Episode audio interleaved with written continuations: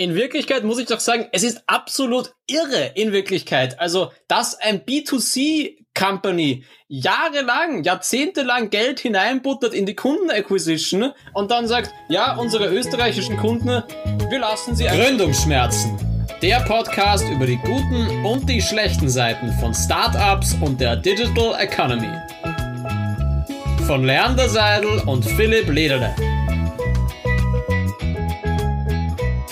Hallo und herzlich willkommen zur wunderbaren ersten richtigen Episode von Gründungsschmerzen, vom Gründungsschmerzen Podcast von mir gegenüber sitzend Leander Seidel und meiner Wenigkeit Philipp Lederle.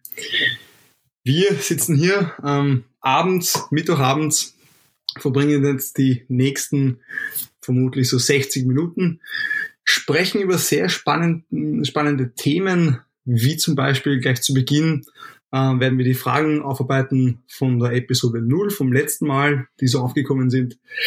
Dann geht's ganz kurz über den richtig geilen bürokratischen Aufwand, den man bei einer Gründung hat in Österreich. Wir werden über eine Retail-Bank sprechen, die gestern, gestern glaube ich, ja, gestern und heute in den, in den Medien war. Wir werden sprechen, was Gründungsschmerzen mit der Psyche machen Leander wird uns über seine TikTok-Erfahrungen berichten und am Schluss, beziehungsweise mittendrin, wie es uns gefällt, wir haben wie immer wenig Konzept dahinter, werden wir einen Begriff, Prost, lieber Leander, werden wir einen Begriff der Woche definieren und den näher kurz erklären. Leander, ich habe schon gehört, du hast den Drink geöffnet.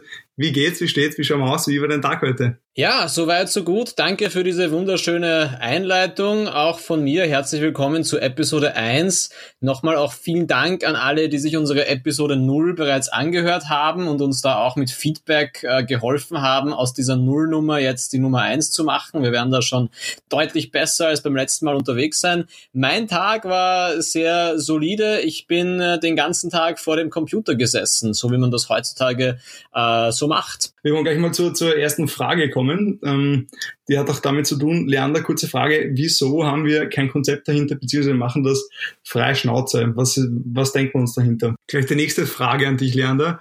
Erstens mal, die Dame sagt Gesundheit an Leander und wieso schneidet ihr nicht und habt so viele Unterbrechungen, also so viele Sprechpausen quasi? Das ist eine sehr gute Frage. Also Gesundheit kann ich nur zurückgeben, ist in diesen Zeiten ein sehr wichtiges äh, Element. Ich glaube, von den äh, Sprechpausen ist das sicherlich auch unseren Internetverbindungen bisweilen geschuldet, die nicht immer ganz synchron sind. Aber ja, wie sehr man so ein Produkt schneiden muss und wie viel man vielleicht einfach auch einfach durch eine Tightness da reinbekommt und wie viel ungeschnitten vielleicht auch besser funktioniert, das werden wir die nächsten Wochen einfach am eigenen Leib auch ausprobieren. Ich dachte Gerne. mir mal, vielleicht stelle ich dir auch mal eine Frage, damit nicht nur ich hier so vor dem Gericht bin und mich rechtfertige, dachte ich mir doch, ich stelle dir mal eine Frage. Denn was ich da gelesen habe, ist, Jemand hat sich gefragt, letzte Woche haben wir über Clubhouse gesprochen und du, lieber Philipp, meintest, dass Facebook Clubhouse nicht ja. kaufen darf, beziehungsweise nicht kaufen kann. Warum und was genau hat's damit auf sich? Also können werden sie schon. Sie werden, sie könnten sich auf alle Fälle Clubhouse kaufen. Sie werden es nicht dürfen, weil, wie wir bereits alle wissen und vielleicht auch im eigenen Leib gespürt haben, hat Facebook in den letzten Jahrzehnten schon mittlerweile eine riesen Macht aufgebaut. Sie haben ja nach und nach ein Unternehmen nach dem anderen gekauft. Äh, WhatsApp wurde gekauft, Instagram wurde quasi äh, auch gekauft. Lerner verbessere mich, wurde auch gekauft. Ähm, Snapchat wollte man kaufen, hat aber dann quasi Instagram Snapchat ähnlich äh, adjustiert in, in diese Richtung. Und jetzt gibt es ja schon Überlegungen, dass man wiederum gewisse Dienste bei, What, äh, bei, bei Facebook abspaltet, damit eben das Unternehmen nicht so mächtig, nicht allzu mächtig noch wird, als es schon ist, ähm, kann man immer, kann man immer diskutieren. Ähm, Social Media Plattformen haben schon sehr, sehr viel Macht. Wir, wir haben mitbekommen vor, ich glaube, einem Monat war das, ähm, dass gewisse Politiker gebannt wurden von, von gewissen Plattformen. Ich glaube, das war Twitter sogar, ähm, hat auch einen österreichischen Politiker betroffen. Es ist immer die Frage, ist, ist das gerechtfertigt? Inwiefern gibt man einen CEO, der in Amerika sitzt, auch die Macht, so etwas zu tun, aber das schreibe ich jetzt zu sehr aus. Ähm, auf alle Fälle, das, deswegen war das bezogen auf das, dass ich der Meinung bin, dass, oder glaube, dass Facebook nicht weiter mehr einkaufen darf und keine Kommunikationsplattformen. Ich glaube auf jeden Fall. WhatsApp zum Beispiel ist gekauft worden 2014 von Facebook. Also das war alles sehr in der, eigentlich in der ersten Hälfte der 2010er Jahre. Und Facebook hat es danach deutlich schwieriger schon gehabt aus rechtlichen Gründen und auch aus Gründen, dass mittlerweile ist es halt auch für Unternehmen zum Teil attraktiver, unabhängig zu sein von Facebook, weil Facebook nicht mehr denselben guten Ruf hat wie früher. Das andere, was du sicherlich richtig ansprichst, ist dieses Thema Antitrust. Antitrust, die Zerschlagung von Monopolen, was halt vor allem in der EU, aber auch immer wieder in den USA als Möglichkeit angesprochen wird. Also ich bin da ganz bei dir, dass Facebook von der Akquisitionspolitik äh, sicherlich nicht mehr so aus dem Vollen schöpfen kann wie früher. Ich glaube, du hattest noch eine weitere Frage an mich, wie ich dich da so unwirsch unterbrochen habe davor. Ein Zuhörer fragt, der liebe Patrick, ähm, lieber Leander, was ist ein Growth Hacker oder was macht ein Growth Hacker? Ich habe diesen Begriff schon öfter gehört habe aber absolut keine Ahnung, was ich damit anfangen darf. Das ist eine sehr gute Frage. Ich versuche das möglichst kurz und prägnant zu beantworten. Growth Hacking ist experimentgetriebenes und datengetriebenes Marketing. Das heißt, einerseits ist ein wichtiges Element, dass man ständig neue Dinge versucht zu machen, vor allem im Online, aber auch im Offline-Bereich und das dann auch immer misst. Das heißt, dass man immer schaut, wie wirkt sich das Ganze auf unsere North Star Metric, auf unser Hauptunternehmensziel aus. Umsatz, Besucher, Registrierungen, und dass man jeweils schaut, okay, was könnten wir diesen Monat probieren und wie kann sich das Ganze positiv auf unsere Unternehmenszahlen auswirken. Du hast gerade einen, einen Fremdbegriff gesagt, der war auch mir gerade unbekannt. Growth Star Metric oder, oder was war das? Das heißt, das sind Metrik, die ich mir selbst, das, also wo man selbst aussuchen kann. Ist es bei mir eine Traction auf der Website? Ist es bei mir die Conversion Rate oder, oder? Genau, die North Star Metric, der Stern des Nordens sozusagen okay. aus der Alchemie oder aus der, nicht Alchemie, aus der, aus der äh, Sterndeutung einfach, der dich führt. Sozusagen der Stern, nach dem man sich richtet, nach dem man das gesamte Unternehmen ausrichtet. In einem klassischen, äh, in einem klassischen Kaufhausbetrieb ist es natürlich immer der Umsatz, den man macht, der Gewinn, den man macht. Wenn wir in einem Startup sind, sind es zum Teil andere Metriken, aber es ist zum Beispiel so, im zweiten Quartal 2020 wollen wir eine Million Corona-Patienten infizieren. Das war zum Beispiel der North Star Metric vom Coronavirus letztes Jahr. Ja, verstehe ich. Vielen Dank für die, für die Erklärung.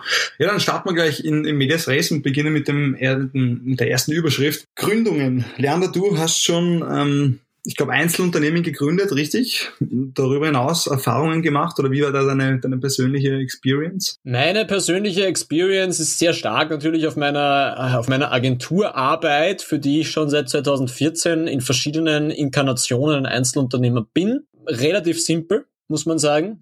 Ich war auch an verschiedenen anderen Gründungsprojekten zumindest im Team mit dabei.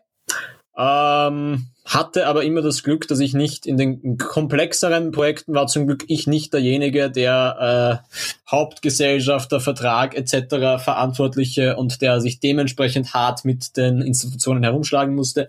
Als Einzelunternehmer natürlich schon. Glücklicherweise alles bisher sehr gut äh, auch über die Bühne gebracht, aber auch einiges am Beratungsaufwand notwendig, bis ich da wirklich steuerlich und so weiter meine ganzen Systeme äh, aufgesetzt habe.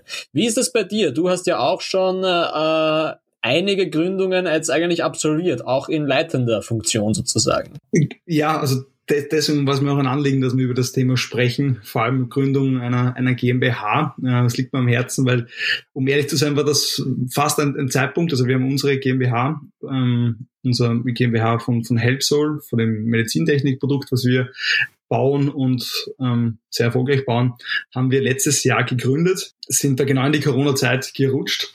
Also das war Mai, März, März, April, Mai, diese drei Monate. Und das hat uns sehr, sehr viel Zeit, Nerven gekostet, ähm, vermutlich auch mehr, eben durch Corona. Aber das war ein, ein richtiger Gründungsschmerz, den ich auf alle Fälle noch besprechen wollte, weil, also ich gehe ganz kurz durch die Schritte, die man machen muss für diejenigen, die nicht wissen, was man bei einer GmbH beachten muss. Also du musst quasi, ähm, du hast einen höheren Aufwand als bei einem Einzelunternehmen, du brauchst einen Gesellschaftsvertrag, du brauchst einen kannst du machen, musst du aber nicht einen Syndikatsvertrag, wo du gewisse Dinge noch regelst mit deinen Gesellschaftern. Ähm, und allein dafür ist schon mal ein Anwalt notwendig. Also du brauchst ähm, einen Anwalt, der dir da hilft, der braucht wahrscheinlich zwei, drei Schleifen oder vielleicht auch mehr. Das heißt, je mehr Schleifen, desto teurer wird der Spaß. Und weitergehend braucht es dann einen Notar. Das wird quasi das Ganze, also der Gesellschaftsvertrag wird notariell begläubigt. Und danach geht's zum Firmenbuch.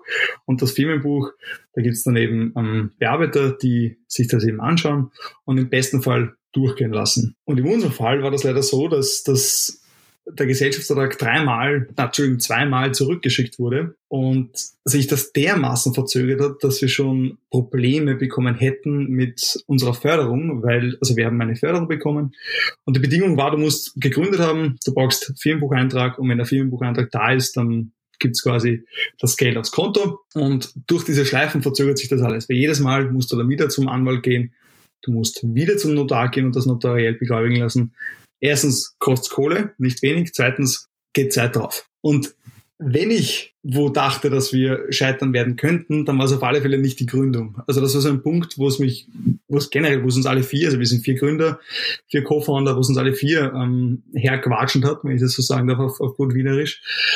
Und mit dem habe ich nicht gerechnet. Und ja, war mir deswegen auch ein Anliegen, weil, weil es soll sich auch viel tun. Ähm, ich glaube, du, Leander, bist auch sehr im, im Thema drin. Es soll ja eine Austria, also eine Limited Austria geben. Austrian Limited, so, damit ich es richtig sage. Ist ja eine neue, oder wurde angekündigt im letzten Jahr, eine Art neue Gesellschaftsform, die es da geben soll. Bin sehr gespannt, was da kommt. Auf alle Fälle, ähm, ja, finde ich sehr schade, dass so bürokratischer Aufwand ähm, in Österreich gibt, weil wir verbauen uns da sehr viele Möglichkeiten. Ähm, wenn du in, in Europa Startups hast, die sich überlegen, wo sie hingehen wollen, gründen, dann gehen sie wahrscheinlich als, als siebte Stelle dann nach Österreich, ähm, weil es in anderen Ländern viel schneller und unkomplizierter geht und mit viel weniger Kapitalaufwand auch. Österreich super, oder vor allem Wien, super lebenswerte Stadt zum, zum wiederholten Male. Aber was das betrifft, da haben wir echt noch viel aufzuholen ähm, bezüglich Bürokratie. Aber ich glaube jetzt schon so viel. Du nix die ganze Zeit, ähm, lieber Leander. Austrian Limited. Ähm, was ist da dein Input, was ist da deine Meinung dazu? Ja, absolut heartbreaking Story, muss man sagen. Mega frustrierend, wenn man diese Förderung quasi schon auf einen wartend hat, aber sie nicht gescheit ausgeschüttet bekommt, bevor diese Bürokratie überwunden ist. Ähm, bevor wir ins Thema Austria Limited ein bisschen uns hineindenken, wollte ich noch eine äh, Frage ein bisschen dir stellen. Wie war es von der Beratung her? Hattet ihr damals bei diesem Gründungsprozess, vor allem jetzt beim GmbH-Gründungsprozess konkret, hattet ihr da anwältliche Beratung, Steuerberatung, sowas an eurer Seite oder habt ihr es eher versucht, selbst zu machen? Ja, ähm, das, das volle Programm, um ehrlich zu sein. Wir haben davor bei Startup-Wettbewerben mitgemacht und haben, waren da in einer äh, glücklichen Lage, Gutscheine zu gewinnen. Einmal einen Gutschein für Steuerberatung, einmal einen Gutschein für Anwalt, also Rechtsberatung. Und das, das, also das haben wir zur Gänze aufgebraucht, darüber hinaus noch ein bisschen eingezahlt auch beim Anwalt. Also es hat sich wie gesagt, durch den Gutschein war das Ganze tragend, also zu, zu ertragen. Aber wenn du da wirklich jeden Cent Cash hinlegen musst, und dann auch noch die Kapitalanlage auch zahlen musst. Ja, wie gesagt, da überlege ich mir zweimal, ob ich, ob ich in Österreich gründe oder ob ich eine GmbH mache. Bei uns hat sich die Frage nicht gestellt. Wie gesagt, mhm. das machen wir auf alle Fälle in Österreich. Aber ja, zur Standardpolitik trägt es jetzt nicht positiv bei, würde ich mal behaupten. Ich glaube, das ist ein sehr, sehr guter Punkt, dass es nämlich selbst, wenn man diese Beratung zur Seite hat, selbst dann ist es ziemlich schwierig, durch diesen Bürokratie-Dschungel sich durchzunavigieren. Wenn man diese Beratung aber nicht zur Seite stehend hat, dann wird's richtig, richtig mühsam. Also das habe ich nämlich auch erlebt mit meinen Einzelunternehmen. Bevor ich eine Steuerberatung hatte, war es noch hundertmal zacher, weil dann macht man auch so viele unbewusste Fehler hinein, die man dann zumindest vermeiden kann. Aber gleichzeitig, bevor man sich eine Steuerberatung leisten kann und dann vielleicht noch eine anwältliche Beratung leisten kann, das ist als Gründer nicht immer möglich, das alles zu finanzieren, ganz klar. Und das ist auf jeden Fall eine Hürde, die unser österreichisches System hat, dass es eigentlich wirklich Experten braucht, die einen durchführen und dann weiterhin immer noch ziemlich mühsam ist. Deshalb, um da ein bisschen den Übergang zur Austria Limited zu schaffen, ist es auch die Austria Limited wäre nicht unbedingt eine perfekte Lösung, weil wie gesagt, ich als Einzelunternehmer habe auch sehr viele bürokratische Hürden eigentlich navigieren müssen. Ähm, und die GmbH hat natürlich besonders hohe Einstiegsanforderungen, hohes Eigenkapital, ja. Aber auch bei der Austria Limited, da ist meines Wissens nach zwar die Kapitalgrenze deutlich angenehmer, aber die bürokratischen Verantwortungen mit Gesellschaftervertrag, äh, natürlich der klassische Gang zur WKO, Finanzamt-Dealings, alle diese Themen sind natürlich weiterhin relevant. Und ich habe früher auch Projekte gehabt, nicht, die ich dann ganz simpel als Gesellschaft bürgerlichen Rechts geführt habe, aus zwei Einzelunternehmen zusammen, war auch um keinen Deut einfacher in Wirklichkeit. Ist es schon so klar, dass äh, der bürokratische Aufwand gleich bleibt? Ich meine, der wesentliche Unterschied wird ja auch darin liegen, dass sich Gesellschaftsklassen ähm, einbinden lassen können, ähm, weil aktuell zum Beispiel Mitarbeiter wäre natürlich, wie in allen anderen Ländern, Amerika ist es immer so, dass du Mitarbeiter, die, die First Mover involvierst ins Unternehmen, die bekommen Anteile, ist bei uns gibt es ein Graubereich. Also es ist nicht wirklich so easy möglich, ähm, weil es kein, kein Gesetz dazu gibt. Ähm, es gibt dann Phantom Shares und mögliche Modelle dahinter. Aber dass es auch in die Richtung gehen soll. Aber bezüglich bürokratischen Aufwand hätte ich persönlich jetzt noch nichts gehört, dass da, also man weiß noch viel zu wenig, meiner Meinung nach, zu, zu Austrian Limited. Also wovon ich halt ausgehe, ist, dass gewisse Grundpfeiler an Aufwand einfach gleich bleiben. Das ist einfach bei uns in Österreich anders, als das zum Beispiel Estland ist eins dieser Beispiele, wo Unternehmensgründungen extrem easy gehen. Und ich glaube, in Österreich ist es zum Beispiel einfach so, dass Interaktion mit unserer Wirtschaftskammer bei der Anmeldung des Gewerbes ist zum Teil ein wenig zeitaufwendig, auch wenn die Mitarbeiter dort sehr bemüht sind, aber es hat einige bürokratische Schritte, die dort immer zu tun sind. Genauso Interaktion mit dem Finanzamt, Interaktion mit der SVS, der Sozialversicherung der Selbstständigen. Diese Tätigkeiten werden auch bei einer Austria Limited einfach aufgrund der Natur unseres Wirtschaftssystems in Österreich weiterhin so bleiben. Und das sind hohe bürokratische Hürden, die sind egal wie leibernd die Austria Limited sein könnte diese Sachen, fürchte ich, werden genauso mühsam sein. Das heißt, ja, es wird sich vielleicht ein wenig bessern, mal schauen, wie es genau dann ausgerollt wird, aber manche Sachen sind einfach, glaube ich, im österreichischen System ziemlich fest verankert. Und was ich dabei aber auch sagen muss, ist, ja, wir, wir es ist sicherlich dass sich sowohl bei der WKO als auch bei der SVS als auch beim Finanzamt sehr viele Dinge die letzten Jahre gebessert haben. Da ist deutlich mehr mittlerweile möglich, digital zu machen. Da ist deutlich mehr jetzt auch im Zuge von Corona äh, im Remote-Bereich äh, erweitert worden. Das heißt, ich bin auf jeden Fall davon überzeugt, dass all diese Institutionen individuell eh ihr Bestes geben. Das Zusammenspiel der verschiedenen äh, Institutionen in Österreich ist halt trotzdem ein äh, bürokratisches, äh, ja, ein bürokratisches Monster, könnte man sagen. Monster, da denken sich vielleicht auch viele gleich, ähm, Monster können auch manchmal Banken sein. Das war jetzt eher ein holpriger Übergang. Ähm, müssen nicht immer Monster sein. Äh, du lachst mir in die Kamera, Leander. Was ist denn da passiert diese Woche? Mit den Banken, glücklicherweise, Unserem Bankkonten geht's momentan noch gut, Philipp und meinem. Also wir sind finanziell noch äh, soweit solide. Es ist auch nichts derart Schlimmes passiert wie letztes Jahr bei der berühmten Kommerzialbank im, Bur im Burgenland. Also es war nichts derart Schlimmes mit Banken. Aber am Bankensektor ist etwas sehr Interessantes passiert in Österreich. Nämlich äh, eine Bank, die vor sage ich jetzt mal, 15 Jahren noch eigentlich sehr innovativ war, hat gestern einfach angekündigt, wir sperren zu. Das war eine der ersten Direktbanken in Österreich. Es geht um die ING, ehemals in Österreich bekannt als ING DIBA, ein großer europaweiter Konzern, der ich glaube, im Jahr 2004, 2003, sowas herum, seine Direktbank in Österreich gegründet hat. War natürlich mega innovativ damals, eine Bank ohne Filialen. Das heißt, ursprünglich war es reines Web- und Telebanking. Später ist dann das Banking per App dazugekommen. War also eigentlich ein Vorreiter eines digitalisierten Banksystems, während die klassischen Retail-Banken weiterhin in den Filialen unterwegs waren, während der Nullerjahre noch. Und hat damals sehr günstige Konditionen gehabt, hatte in Österreich nur einen wirklichen Konkurrenten, nämlich die EasyBank, eine Tochter der Babak. Und das waren eigentlich die einzigen innovativen Online-Banken in Österreich. Und jetzt im äh, Ende Februar 2021 kommt die ING daher und sagt, so, wir sperren unsere Österreich-Tochter, unser Kundengeschäft, Privatkundengeschäft in Österreich einfach zu, weil, was sie gesagt haben, ist, es zahlt sich nicht genug aus, es ist kein Wachstum dahinter. Sie haben nicht gesagt, ob es defizitär ist oder nicht. Sie haben einfach gemeint, ja, es wächst nicht mehr genug, das zahlt sich nicht aus, da ist keine Perspektive vorhanden.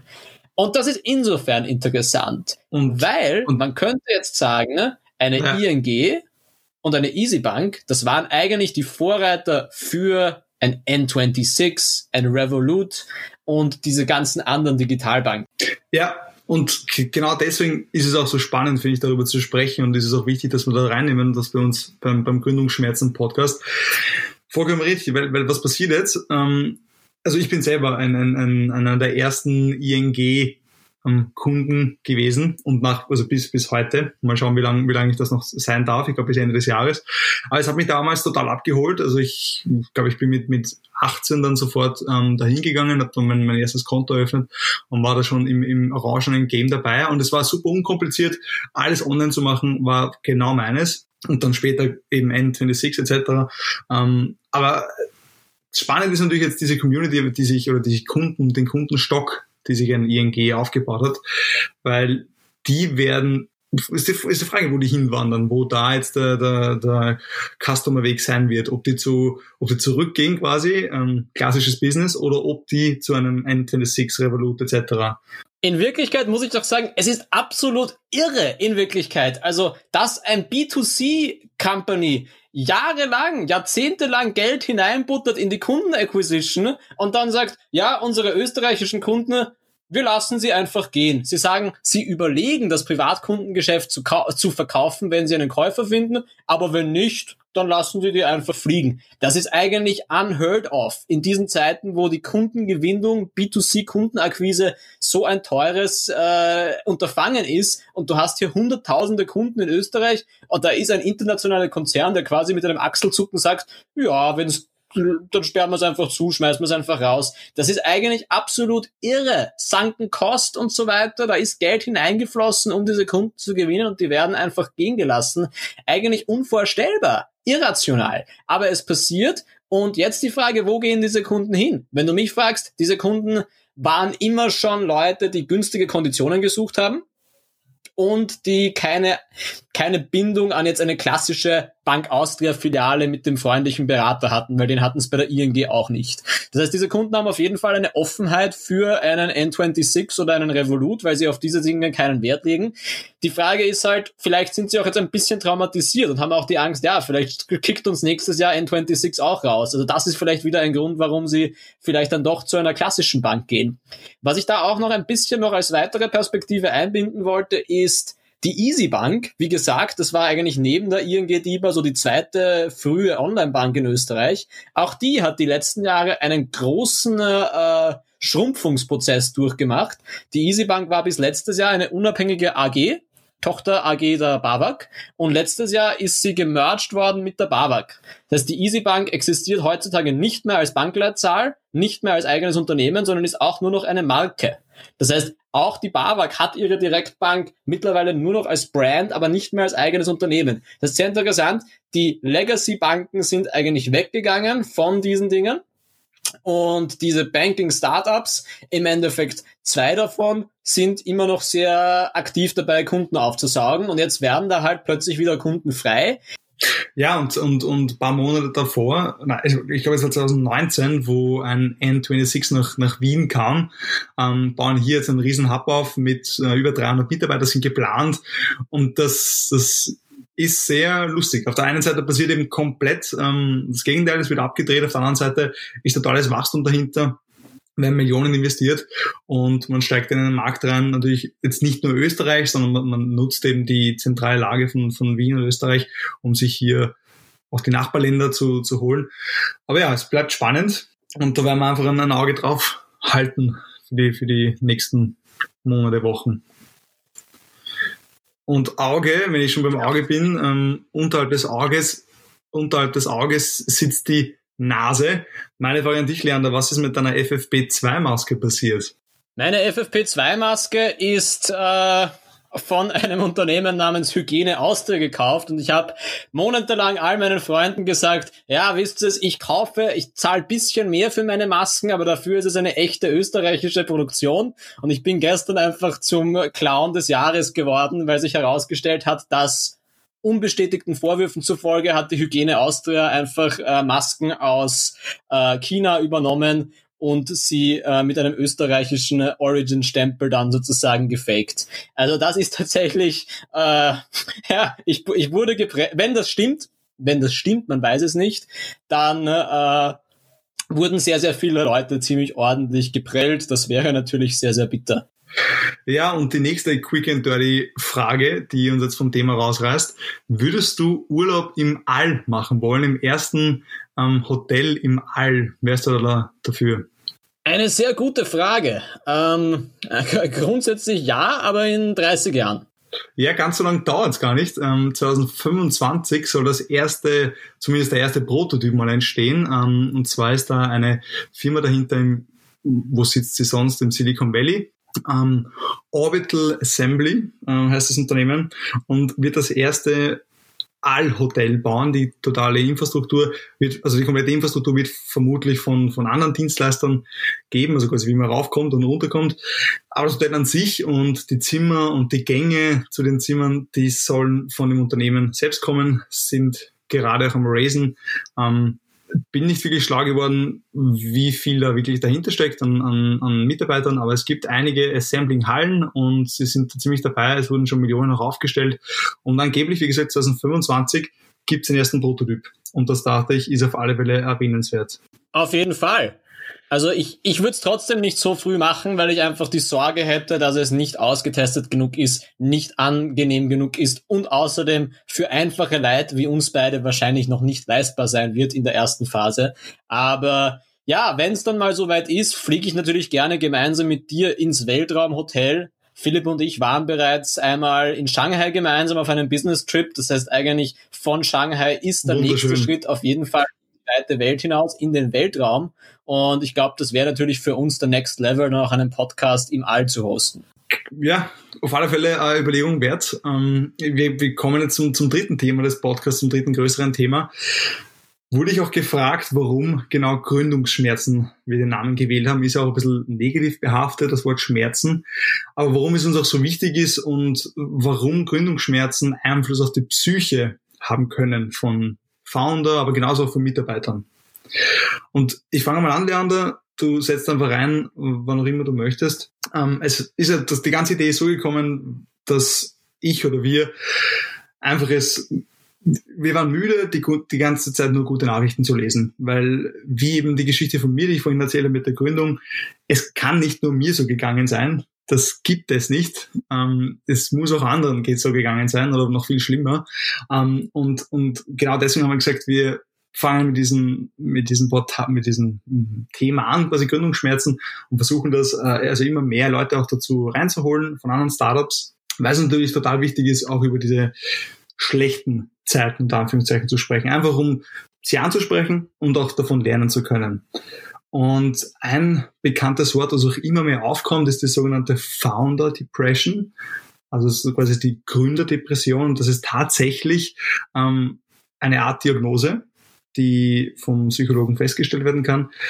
Tritt oft auf, wenn, oder tritt oft auf, kann man schwer sagen, ist jetzt nichts Regelmäßiges, aber also was man schwer einstufen kann, oder was du sagst, du musst das und das machen, dann bekommst du es nicht, sondern das passiert nicht von, von heute auf morgen, das äh, entsteht über ja, Monate, Jahre. Nämlich immer, wenn man ähm, sich viel zu sehr quasi reinsteigt in ein Thema, nicht mehr den, den Überblick hat, ähm, immer nur quasi den Drive nach vorne hat. Und da ist einfach total wichtig, darüber zu reden, über die schlechten Dinge zu reden, miteinander zu reden, mit den anderen Gründern zu reden ähm, und einfach ja, negative Sachen beleuchten. Und das haben wir gesagt, wollen wir damit machen, weil was passiert, wenn ich jetzt da sitze, ähm, ich habe einen schlechten Tag oder am Tag davor ist mein Investor abgesprungen, der mir schon zugesagt hat und plötzlich lese ich in einem, in einem Magazin, dass das Startup, hm, weiß nicht, XY eine Million geraced hat. Natürlich, ja, kickt FOMO an, Fear of Missing Out. Was macht der, was ich nicht mache? Wieso geht's nur mir so? Wieso kriege ich nur Absagen? Wieso kriegt er oder sie keine Absagen? Weil ich es nicht weiß. Weil natürlich, wenn, wenn die zur Presse gehen und sagen, bitte äh, schießt raus, dass ich eine Million geraced habe, die sagen nicht, was ich davor alles schon mitgemacht habe oder dass ich, dass ich davor auch schon zehn Absagen bekommen habe. Das ist ganz klar, weil du willst natürlich mit einem positiven Bild im, in der Presse stehen. Aber ja, es ist schade, weil, weil so entmutigt man wahrscheinlich viele ähm, und täuscht das Bild ein wenig. Und gibt sehr gute Bücher, wenn, die ich da empfehlen kann. Aber was ich auf alle Fälle empfehlen kann, ist darüber zu reden. Also jeder hat mal einen schlechten Tag und wenn du dann am Startup arbeitest oder mitgründest, hast noch mehr schlechte Momente und Tage, aber genauso riesen, riesen tolle, super Tage, wo du denkst, wow, das gibt's doch gar nicht, was wir jetzt geschafft haben, dass wir da stehen, dass wir das erreicht haben. Aber es ist wichtig, über beide Seiten zu reden. Und ich glaube, Leander, absolut, wenn absolut. ich ansprechen darf, die ist auch schon aufgegangen, dass du ziemliches, durch viel Arbeiten, wenn du eben das, diesen Überblick verlierst, voll reinrutscht und dann ist einfach wichtig, dass du eben Schritte mal zurückgehst und von oben drüber blickst. Absolut. Ich glaube, ein wichtiges Thema, was du auch angesprochen hast, ist dieser Tunnelblick. Man sieht per sich selber die ganzen Struggles und von allen anderen liest man die Erfolgsmeldungen. Und wie du das erzählt hast, habe ich mir gedacht, das ist eigentlich ganz lustig. Das ist dasselbe Prinzip, was man ja immer über diese Instagram-Generation hört, über diese Influencer-Generation, ja. wo man immer nur die Pretty Pictures ja. von den Influencern sieht, weil die halt nicht posten, wenn es ihnen richtig mies geht. Und deshalb eigentlich die gesamte Millennial und Generation C total drunter leidet, dass sie sich denken, ma, meinen Vorbildern auf Instagram geht's so gut und mir selber geht's nicht so gut. Was ist da falsch? Und dasselbe in klein ist sozusagen in der Startup-Szene, wo man immer von diesen äh, legendären Vorbildern mit richtig geilen Exits hört, mit, mit erfolgreichen Stories und halt zu wenig von den negativen Seiten hört. Also ich glaube, das ist äh, ganz generell in unserer Generation und äh, in unserem aktuellen Medienlandschaft sicherlich ein, eine Herausforderung, die da äh, dazu beiträgt. Und ich glaube, dann äh, ist es auch sicherlich das, dass einfach diese ganze Startup-Kultur auch bei jedem Selbstständigen, im Startup-Bereich natürlich noch viel stärker, es einfach so ist, dass man äh, die Grenze zwischen privat und beruflich sehr stark verschwimmt. Früher noch, wenn man sagt, okay, unsere Elterngeneration, die war vielleicht 40 Stunden die Woche arbeiten und konnte dann sich auch sehr gut davon distanzieren von der Arbeit, wenn sie heimgekommen ist. Und ich glaube, in unserer Generation und speziell in dieser Startup-Welt ist es halt so, dass man sich dann schon sehr stark darüber identifiziert, dass da auch halt was Geiles möglich ist und dass es da auch guten Progress gibt. Und wenn der dann fehlt, dann kommt natürlich so eine äh, gewisse, eine gewisse Ausgebranntheit einerseits oder auch einfach klar, wenn man dann mit Leuten gemeinsam an einem Startup arbeitet und sich dann plötzlich gar nicht mehr einig ist, wie es weitergehen soll. Natürlich auch ein riesiges Issue, wo dann natürlich auch das Persönliche, das Private mit dem Beruflichen verschwindet und es eine ungute Ge Gefühlslage wird. Das ist über Corona sicherlich zum Teil noch verstärkt worden, weil ähm, ja, weil einfach äh, die Funding-Quellen und das Wirtschafts die Wirtschaftssituation generell nicht mehr so angenehm ist, wie sie vielleicht vor zehn Jahren war. Und dadurch wird es natürlich auch für jeden, der da in diesem Startup-Bereich tätig ist, ein bisschen äh, schwieriger noch, seine, sein Fundraising erfolgreich äh, abzuschließen. Und ich glaube, gerade diese Fundraising-Prozesse können sehr, sehr schwierig sein, wo man oft monatelang verhandelt, pitcht, nachverhandelt und so, äh, man glaubt, man ist ganz nahe dran und dann wird man plötzlich auch enttäuscht. Also wenn gerade richtiges Fucker passiert ist, dann lenkst du dich ab und zweitens kreierst du dir selber einen schönen Moment mit deinem Team. Und dann ist alles, was davor war, gar nicht mehr, gar nicht mehr so schlimm. Und das nächste, was wir machen, ist, wir, wir schauen einfach von oben drauf und sagen, schau her, unsere Mission, also unser, unser Ziel ist langfristig und da wird, und es ist so weit weg und da wird noch so viel passieren bis dahin, dass dieses eine kleine Happening, was jetzt war, ist im Endeffekt eine Lehrchance. also im Allgemeinen gesehen, im Großen und Ganzen, wenn man es eben betrachtet. Absolut, absolut, auf jeden Fall. Und ich glaube, was du hier ansprichst, das würde ich gerne auch in den nächsten Wochen noch ein bisschen genauer betrachten. Dieses äh, Community, Startup intern oder auch across company wide äh, gerade in Zeiten von Corona, aber auch davor, wie man so eine Company Culture aufbaut, ist, glaube ich, eine sehr, sehr spannende Thematik. Gerade jetzt in Zeiten, wo alle remote sind, auch schon davor. Ich glaube, da gibt's eine primäre Herausforderung, nämlich, ja, wir wollen ein Team bauen, das miteinander gerne Zeit verbringt, das nicht nur still am Computer sitzt, sondern auch wirklich einen Spirit hat. Gleichzeitig natürlich man möchte auch nicht die dystopische Vorstellung leben, dass die Leute zehn Stunden lang miteinander im Büro sitzen und dann jeden Tag noch vier Stunden am Abend miteinander saufen müssen, unter Anführungszeichen, sondern hier sozusagen die goldene Mitte findet, dass es für alle angenehm ist. Und genau das ich glaube, über dieses Thema können wir die nächsten äh, Wochen noch ein bisschen mehr sprechen. Aber ich glaube, das war schon mal ein guter Abriss zum Thema äh, Gründungsschmerzen. Und weil ich gerade das Wort Woche in die Hand genommen habe, in den Mund genommen habe, würde ich dir jetzt gerne äh, dich darum bitten, den Jingle einzuspielen für das Wort der Woche. Achtung! Hier kommt der Fachbegriff der Woche. Ja, was ist unser Wort der Woche heute oder diese Woche? Ist unser Wort der Woche das Wort FOMO oder auch FOMO, je nachdem, wie man es ausspricht, in Englisch oder Deutsch, die Fear of Missing Out. Du hast mir dieses Wort vorgeschlagen. Ich habe mir gedacht, ja, das ist ein gutes Wort, weil es war gerade die letzten Wochen wieder immer wieder in den Medien und es ist ein, ein spannendes Konzept. Das Konzept ist das Fear of Missing Out. Es entsteht ein Hype irgendwo und alle wollen dabei sein. Wir haben das zuletzt gesehen bei unserem Lieblingsvideospielhändler. Es ist natürlich GameStop. Äh, nein, Game, GameSpot. Nein, GameStop. Äh, der aktienkursmäßig extrem gestiegen ist in dieser kurzen Zeit, weil einfach die Reddit-Community sich darauf gestürzt hat und dann plötzlich alle, die davon Wind bekommen haben, auch mit dabei sein wollten. Genau sowas ist Fear of Missing Out eine äh, Community startet einen Trend und alle wollen Teil dieser coolen Community sein und wollen deshalb in diesen FOMO-Trend mit, äh, mit einzahlen sozusagen. Ich habe den FOMO äh, das erste Mal miterlebt im ersten Crypto-Hype 2017 2018. Da haben wir strategisch auch immer versucht, mit FOMO zu arbeiten, wie wir unsere Kryptowährungen beworben haben. Aber FOMO ist auch etwas, was man immer wie? wieder auf Webseiten sieht. Ganz einfach, also zum Beispiel bei klassischen wie, wie habt ihr Business, das bewusst eingesetzt? Wenn du etwas siehst wie äh, es sind 20 weitere Besucher auf dieser Website, die sich genau dieses Angebot gerade ansehen, aber es sind nur noch zwei Produkte verfügbar.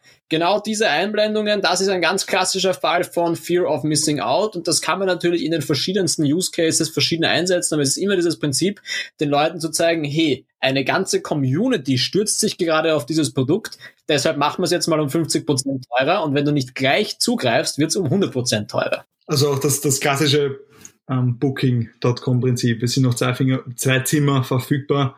Buch jetzt, sonst ist vorbei. Ähm, und auch ein klassischer, oder wo FOMO, also warum FOMO jetzt so auch, auch ein Wort der Stunde ist, ist sicher aus, ist sicher auch, nein, jetzt verspreche ich mich total, ist sicher auch Clubhouse, ähm, weil ja, auf der einen Seite ist es aktuell nur für Apple verfügbar und durch dieses ähm, Invite-Only, das heißt nur wenn du ein Invite bekommst, bist dabei, entsteht einfach diese gewisse Art, okay, ich werde da was verpassen, wenn ich da jetzt nicht sofort dabei bin. Und ich muss ehrlich zugeben, ich bin ein klassischer FOMO-Kandidat, weil ich mich da immer sehr mitreißen lasse ähm, und immer da ein bisschen mithören will und mitreden mag und, und, und damit ich da ja nichts verpasse. Ähm, ich glaube, ich habe es mir mittlerweile ein bisschen abgewöhnt, weil ich vielleicht unterbewusst abgewöhnen, weil ich keine Zeit dafür habe, dass ich mich für alles interessiere. Um, ähm, und deswegen, deswegen gehen so Sachen wie, wie Clubhouse, GameStop, das poppt zwar hin und wieder mal auf, aber, aber ich bin jetzt, ich bin nicht böse, wenn ich nicht dabei bin, sagen wir so. Aber Bitcoin, genau das gleiche, das ist eh gerade angesprochen, Kryptowährungen. Ähm, auch so ein, so ein Thema war für mich zumindest Twitch. Twitch ist aufgepoppt bei mir vor vier Jahren, dreieinhalb Jahren. Ähm, und da habe ich mir auch so gedacht, oh weh, eine, eine neue Streaming-Plattform kenne ich nicht, was ist das? Und war damals auch was ganz Neues. Also ich habe da Leuten zugeschaut, wie sie, wie sie äh, Computer spielen, Karten spielen miteinander, wie sie, wie sie live wandern gehen. Aber Twitch ist bei mir auch schon Alltag. Also dass ich, dass ich da mir ein paar, also was mich ja sehr interessiert, sind eben auch ähm, Podcasts quasi in, in visueller Form, also wo du dann die, die, die Sprecher auch siehst und das war bei mir auch so ein Punkt. Ich habe mich dann quasi überredet, da reinzugehen, weil ich eben Fear of Missing Out hatte. Ich werde da was verpassen, wenn ich das abcheck. Und ähm, ja, dann ist aber keine Abneigung entstanden, sondern im Gegenteil, quasi auch eine Zuneigung dazu, zur Plattform und zu, zu den Themen dort. Voll. Es ist interessant, dass du Twitch im Zuge von FOMO ansprichst, weil für mich sind so ich sehe FOMO immer in zwei verschiedenen Arten. Entweder gibt's so FOMO als ein Tool von vielen, also zum Beispiel bei Booking.com. Booking.com basiert jetzt nicht auf FOMO, sondern es nutzt FOMO als eine kleine Maßnahme, um die Abschlussrate zu erhöhen. Und dann gibt's aber Geschäftsmodelle oder halt Hypes, die sehr, sehr stark auf FOMO beruhen, die aber auch dann ziemlich temporär sind. Also GameStop, das beste Beispiel. GameStop ist gehypt für fünf Tage, dann war dieses FOMO vorbei und es ist wieder gedroppt.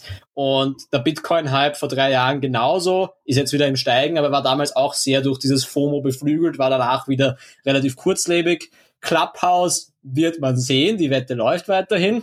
Und Twitch zum Beispiel ist so ein Beispiel, das war für mich nicht so stark FOMO, weil für mich war dieses Livestream-Thema ganz relativ absehbar, dass es groß werden wird.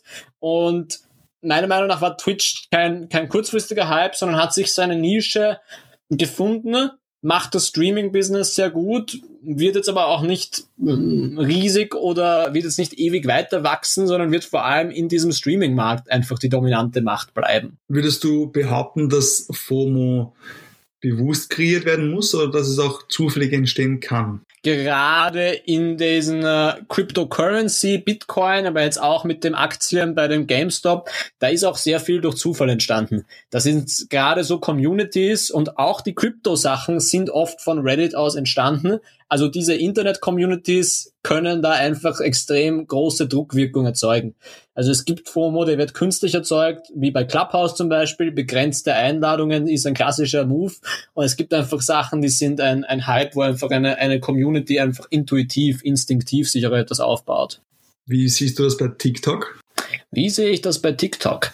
Ja, ich meine, TikTok ist äh, TikTok, ich weiß nicht, ob man es wirklich FOMO nennen kann. Also ich weiß nicht, ob die User jetzt wirklich eine Fear of Missing Out haben, wenn sie jetzt nicht auf TikTok heute oder morgen sind. Was man schon merkt, ist, es sind ähm, mittlerweile sind deutlich mehr als nur die 13- bis 17-Jährigen auf TikTok, soweit kann man sagen. Und die Älteren auf jeden Fall überlegen sich jetzt verstärkt, wie sie TikTok äh, sinnvoll in ihre Strategie inkludieren können. Also es ist auf jeden Fall, wenn man das FOMO nennen möchte, ist schon so der Überlegung da, wie können wir TikTok für unser Business nützen? Passt es zu unserem Business? Wir sind noch nicht auf dem Stadium, wo jetzt jeder auf TikTok springt, aber wir sind auf dem Stadium, wo sich alle überlegen, könnten wir es in unsere Strategie einbauen? Ja, ähm, also bei, TikTok, ich habe TikTok bewusst jetzt genommen, weil bei mir ist bei TikTok eher so Fear of Missing In. Ähm, weil ich, also ich hatte eine, eine und auch die einzige Erfahrung mit TikTok ähm, runtergeladen auf die Empfehlung von, von einem gemeinsamen Bekannten, Fabian, you know it, ähm, runtergeladen TikTok und habe mir Essen bestellt. Ähm, während dieser Wartezeit aufs Essen habe ich mich ins Vorzimmer gestellt, weil ich dachte, das kann aber zehn Minuten dauern, habe mir in der Zeit TikTok ähm, mal quasi gestartet durchzuscrollen und ähm, dann ist der Essenslieferant gekommen, habe das Essen entgegengenommen und bin dann immer noch im Vorzimmer gestanden, True Story, mit dem Essen in der Hand, durchgestrollt, weil mich das total, ich will jetzt nicht sagen, ich will mehr sagen, verwundert hat. Also ich habe mir da so gedacht, das war, das war vor eineinhalb Jahren, ne? Es war schon, es war 2019, Anfang 2019, also fast zwei Jahre. Und ich mir so, also ein Video nacheinander, was, was ist das? Was schaue ich mir da eigentlich an? Das ist doch unfassbar. Und, und dann siehst du die Zahlen, dass das 500.000 Views hat, eine Million Views. Und ich habe mir immer gedacht, okay, da tanzen welche, da singen welche. Aber ich konnte trotzdem nicht stoppen. Also ich bin immer da gestanden mit dem Essen in der Hand, habe gescrollt, gescrollt, gescrollt, bis die Freundin gesagt hat, du, was ist eigentlich los mit dir? Ähm, wie schaut's aus? mit dem Essen. Und, und das war dann so ein Moment, wo ich dachte, okay, jetzt bin ich voll reingekippt, das war's, ähm, deinstalliert und tschüss mit Ü. Ja, in erster Linie möchte ich da äh, gleich mit einem Klischee aufräumen, das man halt über TikTok immer wieder hat. Das Singen und das Tanzen war damals sicherlich noch ein sehr, sehr großer äh, Eckpfeiler von TikTok ist heute immer noch ein sehr relevanter Eckpfeiler von TikTok, aber man darf TikTok mittlerweile nicht mehr nur als Plattform äh, beiseite legen, wo nur gesungen und getanzt und gescherzt wird. Also so der der Content, der äh, sage ich jetzt mal serious Content oder halb serious Content oder einfach auch etwas hochwertiger ist jetzt mehr und mehr geworden die letzten Jahre. Und klar, was TikTok richtig gut macht, ist diese äh, Loops um dich sozusagen in der App gefangen zu halten, indem dir immer wieder neuen blinkenden, bunten Content anzuzeigen. Es hat auch einen extrem schlauen Algorithmus. Wenn du länger als ein paar Sekunden auf ein Video schaust, merkt sich das der Algorithmus. Wenn du schnell weiter swiped, merkt er sich's auch in wenigen Tagen kann der Algorithmus lernen, welche Videos du als Philipp Lederle am längsten anschaust. Das muss nicht unbedingt der Content sein, der dir gefällt, aber es ist der Content, der dich am meisten reinhuckt und den bekommst du dann verstärkt angezeigt. Also ein extrem schlauer Algorithmus, ein extrem mächtiges äh, System, was dahinter steckt und man muss gleichzeitig auch sagen, dass äh, Team von TikTok hat durchaus auch eine, eine positive Vision, weil klar, sie wollen die User auf der App halten, aber sie fördern es auch auf jeden Fall, dass sinnvoller Content kreiert wird. Also es gibt mittlerweile den Begriff des Edu-Talks, Der EduTalk ist ein Educational TikTok. Das ist ein Begriff, der von TikTok selber geprägt wurde. Und diese EduTalks versuchen sie auch verstärkt so. wirklich zu fördern, Incentives, damit auch wirklich äh, gehaltvolle 60-sekündige Videos draufkommen, die auch einen gewissen Mehrwert für die Zuseher haben. Und klar, für dich ist natürlich ein anderer Mehrwert, weil du jetzt vielleicht keine Make-up-Tutorial schaust, aber vielleicht ein Tutorial, wie du deinen, äh, deinen PKW umbauen kannst zu so einem Campingauto. Das ist auch wieder relevant für dich. Und da versuchen sie eben aus den verschiedenen Bereichen Education von DIY über Make-up, über Business. Es gibt diesen einen Anwalt, der auch sehr aktiv auf TikTok ist. Es wird da wirklich einiges versucht. Und das ist einfach schon äh, extrem spannend, was sich da tut, weil es einfach ein Level an Ambition ist, auch vom Kundenservice her eine Qualität hat. Hier wird, sich, hier wird noch deutlich mehr versucht, sich um Kunden zu bemühen, als es jetzt ein Facebook-Konzern tut zum Beispiel. Ich habe das sehr provokant auch äh, geschildert, die Story, weil ich weiß, du bist ein, ein also du bist sehr into TikTok, ähm, vor allem auch was, was die Business-Side betrifft und deswegen frage ich dich auch, weil es mich jetzt gerade ähm, interessiert, sage auch einfach nein, wenn es nicht so ist oder wenn es keine Möglichkeit gibt, aber kann, kann können Unternehmen, kann ich als Unternehmen wie bei Facebook Ad Manager ähm, Werbung schalten? Und zweite Frage ist, wie nutzt man TikTok als Unternehmen? Ist es so, wie, wie du sagst, ich kann Education-Videos machen quasi das ist meine Frage, langweilig die Leute nicht irgendwann, wenn ich sie nur über meine Produkte educate, weil das interessiert, also würde mich jetzt nicht interessieren, sagen wir so. Aber wie ist da deine Erfahrung? Kann ich als Unternehmen dort Platz finden? Oder ist das generell nur was für Customer-to-Customer-Content? Es geht, es geht um einen Audience Fit, also um einen, eine Zielgruppe, und ein Produkt, das muss zusammenpassen. Wenn du die Stimme der Community, die Atmosphäre von TikTok mit deinem Unternehmen sehr gut matchen kannst, dann kannst du aus einer Content-Strategie sehr erfolgreich auf TikTok sein. Es gibt zum Beispiel auf TikTok in Wien ein Zuckergeschäft, also ein Süß, ein Süßwarenladen, der günstige Süßigkeiten anbietet. Das wird betrieben von einem äh, sehr netten Typen, der, äh, ich glaube, Sweet Home heißt der Account auf TikTok, der postet einfach extrem authentisch. Das ist ein junger Typ, Mitte 20, ähm, der postet einfach authentisch, was er gerade verkauft, was er gerade im Angebot hat. Er spricht sämtliche amerikanische Süßigkeiten völlig falsch aus und wirkt aber einfach, er, er, er liefert sich auch Beefs mit den Usern. Wenn die User schlechte Kommentare schreiben, respondet er mit einem TikTok-Video an die, an die User sofort. Also der kommt einfach aus der Community, hat eine extrem hohe Viralität, hat zehntausende Follower und postet jeden Tag, weil der einfach die Plattform authentisch nutzt, weil er sie genauso nutzt, wie er sie als Privatperson auch nutzen würde. Anderes Beispiel ist, es gibt einen Bubble Tea Shop ja. im ersten Bezirk, der hat 200.000 Follower auf TikTok, weil er ständig nice Behind-the-Scenes-Videos postet. Das heißt, man muss einfach etwas finden, was für diese äh, Community sehr attraktiv wirkt, dann kann man auch organischen Content bespielen.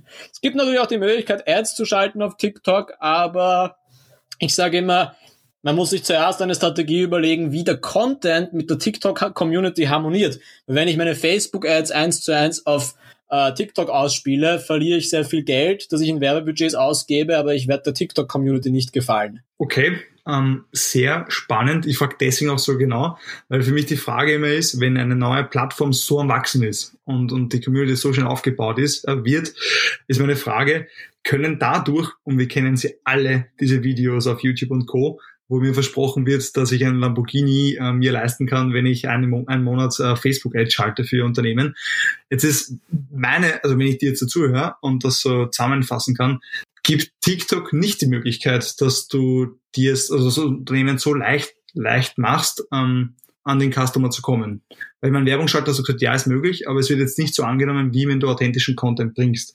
Das heißt, die Möglichkeit dort wirklich schnell einen Conversion Rate aufzubauen, ohne dass du viel Zeit investierst, ähm, ist meiner Meinung nach jetzt nicht gegeben. Oder wie sagst du das? Ich, meine, ich gesagt, kenne mich nicht aus, aber du bist da es kommt extrem Champ. auf die Zielgruppe deines Produkts an. Sache ist, mit dem Facebook Ad Network und mit dem YouTube Ad Network von Google hast du halt wirklich allen, vom Baby bis zur Omi kannst du alle erreichen. Auf TikTok erreichst du eine Zielgruppe zwischen, sage ich jetzt mal, 13 und 35. Das ist eine selbstbewusste digitale Zielgruppe, die nicht mehr alles einfach so frisst, sondern die viele Sachen kritisch hinterfragt auch die Jüngeren, die sind einfach sehr mit dem Internet groß geworden, mit den Apps groß geworden, die fressen Dinge nicht mehr ganz so leicht wie früher. Wenn du ein Produkt hast, das denen gefällt, zum Beispiel in einen Süßigkeitenladen, also es, oder ein Bubble Tea Geschäft, das muss jetzt kein mega innovatives Produkt sein, aber es muss ein Produkt sein, was einfach dem richtigen äh, Kundentyp äh, entspricht, dann kannst du auf TikTok, glaube ich, gute, profitable Marketingstrategien fahren. Wenn du dort versuchst, mit deinem, sage ich jetzt mal, äh, was ist so ein, ein Klassiker, ein klassisches Produkt, was man immer wieder in solchen Ads sieht. Ärzte hassen diesen Trick. Diese schrecklichen Ads, Ärzte hassen diesen Trick, den man immer wieder sieht für irgendwelche dummen Medizinprodukte. Das wird wahrscheinlich auf TikTok nicht mehr gut performen, weil einfach äh, die TikTok-Community zu schlau ist, als dass sie darauf reinfallen würde. Ich habe also gerade Medizinprodukte gehatet. Das tut mir sehr, sehr leid, Philipp. Nein, alles gut. Aber total, du ist total spannend. Wie gesagt, ich, ich, wahrscheinlich habe ich TikTok und mir nicht so viel Zeit gegeben, wie es verdient hätte. Vielleicht werde ich das unter deiner Anweisung nochmal tun und mich da mehr ähm, dem widmen. Aber wie gesagt, TikTok hat mich nicht, also im ersten Moment nicht so abgeholt, wie es wahrscheinlich viele abholt. Ein Thema dafür ist aber auch, das, das kann ich dir auch ans Herzen legen, man muss nicht auf jeder Social Media Plattform präsent sein. Es ist voll okay. Du hast ein B2B Startup primär, du hast ein MedTech, Hightech Startup. Du brauchst primär aktuell die TikTok-User nicht als deine Kunden, weil auf TikTok sind sehr wenige Leute nur mit Parkinson unterwegs. Das heißt, es macht voll unternehmerisch Sinn für dich, nicht auf TikTok aktiv zu sein. Es macht wahrscheinlich viel mehr das Sinn äh, für dich, LinkedIn und in Medizin-Communities unterwegs zu sein. Das wollte ich hören, perfekt. Kann ich eins abhaken und, und habe kein Fear of Missing Out oder Fear of Missing In mehr. Fear genau of Missing das. Out nochmal zu sprechen. Le äh, Leandro, hast du noch etwas zu TikTok zu sagen oder wie, oder generell zu der Woche noch einen Ausblick oder was dir noch am Herzen ja, für heute? Also ich habe etwas, ich wollte dir heute, äh, ich wollte dir heute auch ein medizinisches Ding, wir haben schon ein bisschen über Augen und über Nasen gesprochen. Ich wollte heute deinen Ohren etwas wünschen. Ich wollte dir einen wunderschönen Welttag des Hörens wünschen, den wir heute am Aufnahmetag haben. Da, zudem wollte ich dir herzlich gratulieren, wow. dass wir einander hören heute. Das ist wirklich, und, und vor allem, dass wir auch gehört werden. Also an alle Zuhörerinnen und Zuhörer einen wunderschönen Ohrtag wünschen wir euch. Also wenn, wenn wir es heute noch schaffen, am Mittwoch das raufzuladen, ansonsten im Nachhinein darf man auch wünschen, habe ich gehört. Voll. Ansonsten ähm, bleibt mir nur noch zu sagen, ähm, einen wunderschönen guten Abend oder guten Morgen, je nachdem, wann ihr das hört. Ich bedanke mich recht herzlich fürs Zuhören für heute. Und wenn du nichts mehr zu sagen hast, lieber Leander, würde ich sagen, sehen wir uns nächste Woche in alter Frische wieder. Genau, ich freue mich, dich dann wieder zu hören und ja. Vielen Dank. Auf Wiedersehen. Das war Gründungsschmerzen, ein Podcast von Philipp Lederle und Leander Seidel. Wir danken fürs Zuhören und wir freuen uns über Feedback. Am besten per E-Mail einfach eine Nachricht senden an office.gründungsschmerzen.at. Vielen Dank und bis zum nächsten Mal.